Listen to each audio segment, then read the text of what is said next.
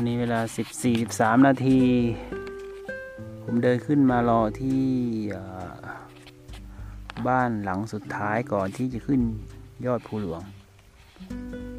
สมัยก่อนนี้เป็นกระต๊อบเล็กๆแต่ทุกวันนี้กลายเป็นบ้าน หลังสวยงาม เพราะว่าคนแถวนี้รายได้มีมากขึ้นเพราะว่าประกอบอาชีพทำสวนยาง กรีดยางขายทำให้มีรายได้ มันคงพอสมควร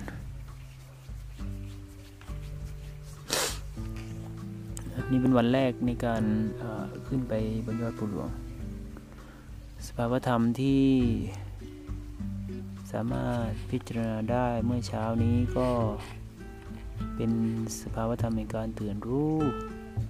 โดยที่ไม่หมายมั่นว่าอะไรเป็นอะไร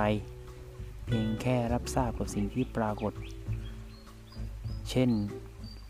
รับทราบของความปวดขา รับทราบของความเป็นรูปทรงท่านั่ง เหล่านี้เป็นเพียงแค่ปรากฏการที่มันปรากฏในใจที่เป็นปกติ ไม่ได้คิดว่าเป็นขาของเราเป็นร่างกายทรงนั่งของเรา หรือว่าเป็นลมหายใจของเรา มันเป็นสภาวธรรมที่ปรากฏโดยธรรมดา ได้รับทราบได้โดยธรรมดา ไม่ได้หมายมั่นว่าอะไรเป็นอะไร ปล่อยให้ทุกอย่างเป็นไปโดยธรรมชาติ ก็เป็นความผ่อนคลาย อีก